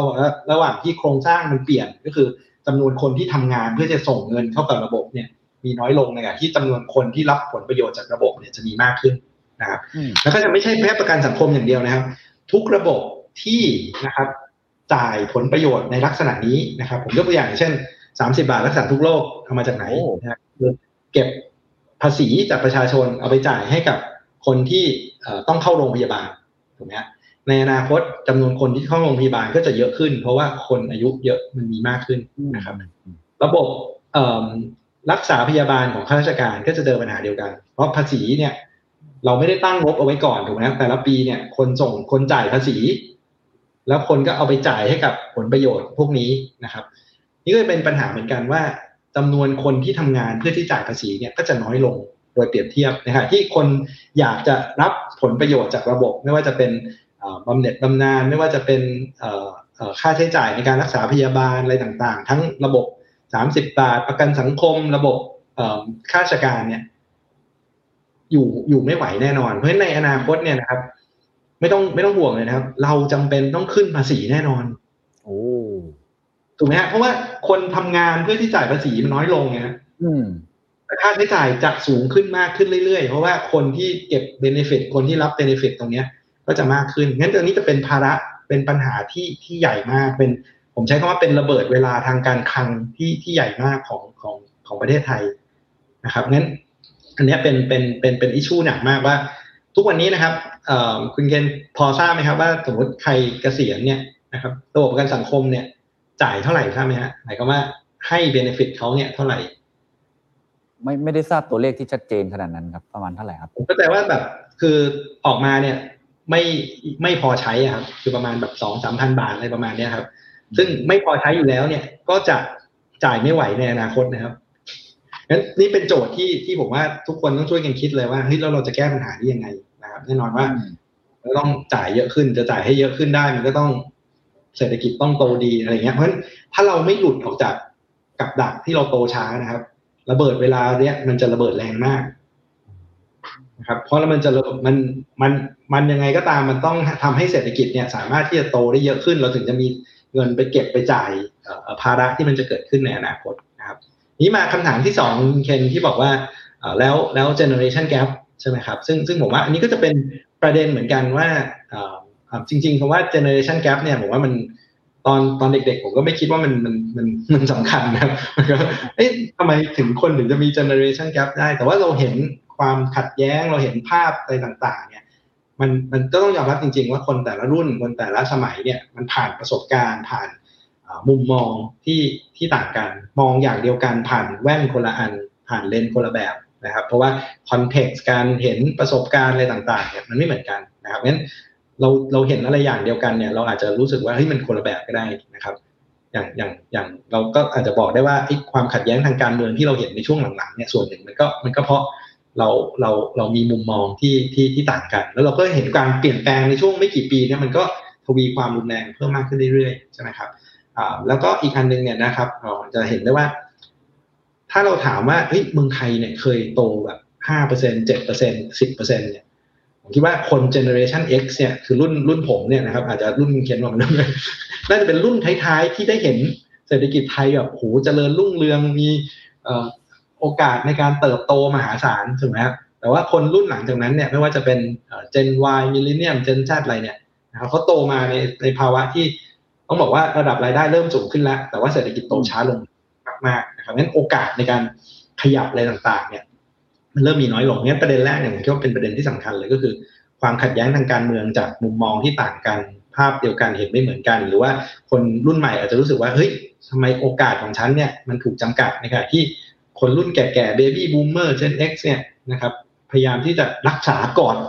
สมบัติตัวเองไว้ไม่ให้แล้วก็ขัดแล้วก็ป้องกันไม่ให้เกิดการเปลี่ยนแปลงนี่ผมว่าประเด็นที่หนึ่งประเด็นที่สองว่าอีกอันหนึ่งที่น่าสนใจประเด็นนี้ผมผมผมได้ยินจากอาจารย์ธานีที่ไปพูดที่ซิมโพเซียมที่ที่แบงค์ชาติปีนี้นะครับอาจารย์ธานีตั้งตั้งตั้งคำถามว่า เอ๊ะทำไมคนไทยถึงถึงชอบเล่นหวย ทั้งทั้งที่โอกาสในการถูกเนี่ยมันแค่แบบหนึ่งเปอร์เซ็นหรือน้อยกว่าหนึ่งเปอร์เซ็นต์นั่นเอง อันนี้ให้ให้คำตอบที่น่าสนใจมากนะครับบอกว่า เพราะว่าโอกาสของการเลื่อนชั้นทางสังคมในเมืองไทยเนี่ย มันมีน้อยมาก คือคำว่า social mobility ในเมืองไทยเนี่ย มันเกิดขึ้นได้ค่อนข้างยากนะครับ คนเกิดมาต่างจังหวัดได้รับการศึกษาที่ไม่ดี คุณก็อยู่อย่างนั้นไปเถอะ โอกาสที่คุณจะเลื่อนชั้นมาเป็นชนชั้นกลาง ได้เกิดโอกาสที่มาขึ้นมาเป็นคนรวยเนี่ยมีโอกาสน้อยมากนะนั้นความหวังเดียวเขาคือซื้อหวยดีกว่า ถึงจะมีโอกาสถูกไม่เยอะเนี่ยนะครับ แต่โอกาสในการเลื่อนชั้นทางสังคมของการทำทำงานงกงกงกไปเรื่อยๆเนี่ยโอกาสนั้นมันก็มียิ่งน้อยกว่าการซื้อหวยอีกผมว่าเออมันก็เป็นเป็นเป็นเป็นข้อข้อตั้งข้อสังเกตที่ที่ที่ค่อนข้างน่าสนใจถูกไหมครับว่าเฮ้ยดังนั้นเนี่ยแสดงว่ายิ่งเศรษฐกิจไทยโตช้าเนี่ยนะโอกาสของแต่ละคนก็มีน้อยลงอืมโอกาสมีน้อยลงเนี่ยนะครับ คนรวยนะครับธุรกิจใหญ่เนี่ยนั้นยึดโอกาสนั้นไว้อีก ความเหลื่อมล้ำก็ยิ่งเยอะมากขึ้นไปอีก โอกาสที่คนคนหนึ่งจะเลื่อนใช้ทางสังคมก็ยิ่งยากเข้าไปอีกถูกไหมฮะนั้นเนี่ยมันจะกลายเป็นทั้ง generation gap ทั้งมันจะเป็นทั้งเรื่องของความเหลื่อมล้ำทางเศรษฐกิจ แล้วก็สังคมที่ที่จะทวีความรุนแรงมากขึ้นเรื่อยๆ ถ้านะครับ เราไม่ทำให้พายเนี่ยมันใหญ่ขึ้น คือถ้าเกิดเราปล่อยไปเรื่อยๆเศรษฐกิจไทยก็อยู่นะครับแล้วจะโตช้าลงช้าลงช้าลงช้าลง คนไหนรวยคนไหนมีโอกาสเยอะก็จะคว้าไอ้ตรงนั้นไปเรื่อยๆ คนที่อยู่ข้างล่างเนี่ยก็โอกาสที่จะขยับขึ้นมาเนี่ยก็จะมีน้อยงั้นความเจ็บปวด ความขัดแย้ง มันก็จะคู่กุ่นมากขึ้นเรื่อยๆครับซึ่งอันนี้ก็เป็นปนประเด็นปัญหาที่ที่ค่อนข้างน่ากังวลเหมือนกันว่ามันอาจจะนำไปสู่ความขัดแย้งทางทางการเมืองที่ที่จะมากขึ้นเรื่อยๆ ในอนาคตไปอีกนะครับครับโอ้ฉายให้เห็นภาพมากเลยครับ ถึงความสำคัญของการขยายพายเนาะหรือเค้กก้อนเนี้ย ให้มันใหญ่ขึ้น เพื่อให้โอกาสการเข้าถึงมันเพิ่มมากขึ้น แล้วก็ทำให้มันกระจายมากขึ้นด้วย เพราะถ้าเกิดว่าเค้กก้อนเล็กยังไงคนที่มีอำนาจอยู่ หรือว่าคนที่เป็นในทุนก็น่าจะมีโอกาสมากกว่าคนอื่นๆ อันนี้ก็เป็นอีกปัญหาหนึ่งนะครับ ที่มันจะเกี่ยวเนื่องกับโครงสร้างของประชากรศาสตร์หรือว่าโครงสร้างของเศรษฐกิจไทยมากๆคำถามสุดท้ายแล้วกันนะครับ คือพูดมาทั้งหมดนี้ฟังแล้วมันก็ปัญหาเยอะนะบางทีมันก็เครียดเหมือนกันนะฮะ มันครับความหวังมันอยู่ตรงไหนฮะ หรือว่ามันมีทางแก้หรือมันมีอะไรที่มันพอที่จะเห็นว่าเราเริ่มทำในสิ่งที่มันไปในถูกทาง หรือว่ามีคำแนะนำมีข้อเสนอแนะยังไงบ้างครับโอ้จริงๆจริงๆเอ่อข้อดีอันเนี้ยนะครับ ก็คือเราไม่ได้เป็นประเทศเดียวในโลกที่ที่เจอปัญหานี้นะครับผมคิดว่าปัญหาเนี้ยประเทศอื่นเจอมาเยอะแยะแล้วนะครับ แล้วก็เป็นดีเบตที่ที่ที่ค่อนข้างใหญ่มากนะครับ อย่างอย่างเอ่อแม้กระทั่งอะถ้าสมมติถ้าถ้าย้อนไป ไกลถึงแบบหลังสงครามโลกครั้งที่สองเนี่ยนะครับไอการดีเบตทางการเมืองการดีเบต เรื่องคอมมิวนิสต์กับระบบตลาดเรื่องความเหลื่อมล้ำเรื่องอะไรเนี่ยผมว่ามันคุยกันมาหลายรอบมากแล้วเราก็เห็น solution นั้น solution ที่เป็นแบบประชาธิปไตยsolution ที่เป็นแบบปฏิวัติ solution ที่ไปเป็นคอมมิวนิสต์เลยอะไรเงี้ยผมคิดว่ามันมันเศรษฐกิจและสังคมโลกเนี่ยเราเราเราหาตัวอย่างได้เลยว่าเราอยากจะเปลี่ยนแปลงแบบไหนถูกไหมครับเพราะว่าผมว่าโจทย์พวกเนี้ย มีคนเจอมาก่อนเราเต็มไปหมดเลยงั้นผมว่า solution จริงๆ ทุกคนก็รู้ครับว่า มันก็คือสุดท้ายเนี่ย ถ้าพายมันไม่โตขึ้นเร็วกว่านี้นะครับ มันก็สุดท้ายมันเป็นเรื่องของการเจรจาต่อรองผลประโยชน์ ระหว่างคนกลุ่มแต่ละกลุ่มถูกไหมครับนั้นนั้นผมว่าประเด็นที่หนึ่งเลยก็คือว่าแล้วเราทำไงให้กระบวนการการเจราจาต่อรองผลประโยชน์อย่างเนี้ย มันเกิดขึ้นโดยสันติภาพแล้วก็เป็นธรรมถูกไหมผมว่างั้นอาจจะกลับไปว่า อันที่สำคัญก็คือเรื่องของเอ่อสถาบันทางการเมืองเนี่ยก็ก็ต้องเป็นสถาบันที่ที่สำคัญนะครับ เราเราไม่สามารถที่จะเก็บตรงนี้ไว้ได้โดยที่ไม่ทำให้อะไรมันระเบิด ถ้าเราไม่แบ่งคนอื่นเลยงั้นแบ่งทำไงให้ให้ให้ให้ให้อ่าโปร่งใสเป็นธรรมกับกับทุกฝ่ายผมคิดว่า อันเนี้ยเรารู้แล้วแหละว่าไอ้การไอ้ไอ้เรื่องของสถาบันทางการเมือง เรื่องของการมีประชาธิปไตยการเจรจาอะไรพวกเนี้ยเป็นเป็นประเด็นที่สำคัญมากนะครับเพราะไม่งั้นเราจะเจอปัญหาความขัดแย้งกันเต็มไปหมดเลยเพราะว่าแต่ละคนเนี่ย ก็จะมองว่าผลประโยชน์ของฉันใช่ไหมครับ หรือเจนเก่าก็จะมองว่าเฮ้ยเธอจะมาเปลี่ยนอะไรนะฉันอยากจะให้มันเป็นแบบเดิม คนรุ่นใหม่ก็บอกว่าเฮ้ยถ้าเกิดคุณไม่แบ่งลงมาบ้างเนี่ย ฉันจะเอาอะไรกินพายไม่โตใช่ไหมฮะแล้วยังเห็นปัญหาเรื่องของการผูกขาดการ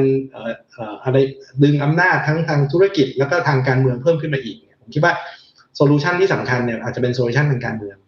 นะครับว่าเราจะเจรจาไปยังไงให้ให้มันหาทางออกได้อย่างสันตินะครับ แต่ถ้าทางเศรษฐกิจเนี่ยผมคิดว่าทุกคนรู้คำตอบหมดนะครับ อย่างที่เราคุยกันนะอ๋อถ้าปัญหามันคือเพิ่ม productivity อะก็ต้องไปมีการปฏิรูปใช่ไหมครับปฏิรูปทางการศึกษา up skill up skill re skill นะลงทุนเพิ่มทำไงให้มีการเอ่อเอ่อเอ่อเปิดเสรีระบบต่างๆ เปิดเสรีธุรกิจที่อนุญาตให้คนเข้ามา แข่งขันกันได้เยอะขึ้น เพื่อที่จะส่งเสริมให้เขาลงทุนนะครับหรือแม้กระทั่งอย่างที่เมื่อกี้คุณเคนว่านโยบายเรื่องimmigration เรื่องของการดึงดึงคนต่างต่างต่างด้าวเข้ามาผมคิดว่า solution พวกนี้ทุกคนแทบจะรู้กันหมดแล้วว่าต้องทำอะไรบ้างนะครับแต่คำถามก็คือทำไมมันยังไม่เกิดผมว่าต้องไปถามคำถามนั้นมากกว่าว่า ถ้าทุกคนรู้ว่ามันมีทางออก แต่ทำไมมันยังมันยังไม่เกิดอย่าง เราพูดเรื่องปฏิรูปการศึกษาเนี่ยโอ้พูดมาเป็นสิบสิบปีใช่ไหมครับแต่ outcome ที่เห็นเนี่ยคือ จำนวนนักเรียนน้อยลงงบประมาณที่ใช้เยอะขึ้น แต่คุณภาพการศึกษาลดลง เอ๊ะมันเกิดอะไรขึ้นใช่ไหมครับผมว่าอันนี้ก็จะเป็นอิชชูที่ที่ที่คงดีเบตกันกันกันได้ค่อนข้างเยอะเนี่ยแต่ว่าสุดท้ายนะครับผมว่ามันต้องกลับไปว่าทำยังไงให้ให้พายมันเพิ่มใช่ไหมในในระหว่างที่จำนวนประชากรไปทำงานเรากำลังลดลง ซึ่งซึ่งคำตอบมีคำตอบเดียวก็คือต้องเพิ่ม productivity แต่เพิ่ม productivity ทำยังไงก็ทำให้คุณภาพของแรงงานมันดีขึ้นแรงงานทำยังไงผมว่าอย่างเงี้ยมันมันไล่ไปได้เรื่อยๆรู้หมดเลยนะว่าว่าผมว่าภาพภาพมันเห็นว่าต้องทำอะไรบ้างใช่ไหมครับ แต่ว่าทำไมมันยังมันยังไม่เกิดอันนี้ผมว่ามันก็เป็นเป็นเป็นตั้งคำถามที่ที่ที่ที่ค่อนข้างสำคัญ ครับโอ้เป็นคำถามที่ฟังดูง่ายๆนะฮะแล้วก็หลายคนก็คงจะมีคำถามลักษณะแบบนี้เหมือนกัน แต่เราก็ยังไม่ได้คำตอบว่าทำไมมันจึงยังไม่เกิดในสิ่งนี้นะครับ ก็หวังว่า วันนี้ที่เราชวนคุยกันก็จะเป็นการกระตุ้นเนาะเป็นการแลกเปลี่ยนความคิดเห็น แล้วก็ทำให้ทุกๆท่านที่ฟังอยู่เนี่ยมาร่วมกันคิด แล้วก็ร่วมกันหาคำตอบ แล้วก็ขับเคลื่อนเศรษฐกิจไทย แล้วก็ประเทศไทยให้เติบโตได้อย่างยั่งยืนนะครับ วันนี้ขอขอบคุณดรพิพัฒน์มากครับครับขอบคุณครับสวัสดีครับสำหรับผู้ที่อยากรู้ว่าเทรนด์เศรษฐกิจมหาภาคในปี 2023 จะเป็นยังไง รวมทั้งเศรษฐกิจไทยจะเป็นอย่างไร ผมเชื่อว่าเวทีนี้เหมาะสมกับทุกท่านครับ ในงาน The Standard Economic Forum 2022 ครับ เวทีชื่อว่าเศรษฐกิจไทยบนปากเหว มีวิทยากร 4 ท่านด้วยกันครับ ท่านแรกครับ ดรพิพัฒน์เหลืองนรวิชัยจะมาพูดถึงเศรษฐกิจมหาภาค เรื่องของเศรษฐกิจถดถอยเงินเฟ้อดอกเบี้ย ว่ามีโอกาสจะเป็นอย่างไรนะครับ ท่านที่ 2 ครับอาจารย์สมเกียรติตั้งกิจวานิชครับ จะมาพูดถึงสิ่งแวดล้อมจะมาส่งผลกระทบต่อพวกเราอย่างไร เราต้องปรับตัวอย่างไร ท่านที่ 3 ครับ คือดรสันติธานเสถียรไทยครับ ก็จะมาพูดถึงเศรษฐกิจดิจิทัลในปีข้างหน้า จะมีหน้าตาเป็นแบบไหน และท่านสุดท้ายครับ คุณเศรษฐาทวีสินครับ ก็จะมาพูดในมุมมองของภาคอสังหาริมทรัพย์ และภาคการท่องเที่ยว ซึ่งเป็นแรงขับเคลื่อนสำคัญของเศรษฐกิจไทย ปีหน้าจะฟื้นตัวจริงหรือไม่ แล้วถ้าเกิดว่าพวกเราอยากจะปรับตัวเข้าสู่ความผันผวนลักษณะแบบนี้ ทั้งสี่ท่านมีคำแนะนำอย่างไรครับ เวทีนี้น่าจะเหมาะกับทุกคนครับที่อยากรู้ภาพใหญ่ของเศรษฐกิจมหาภาค ซึ่งกระทบกับพวกเราทุกคนแน่นอนครับ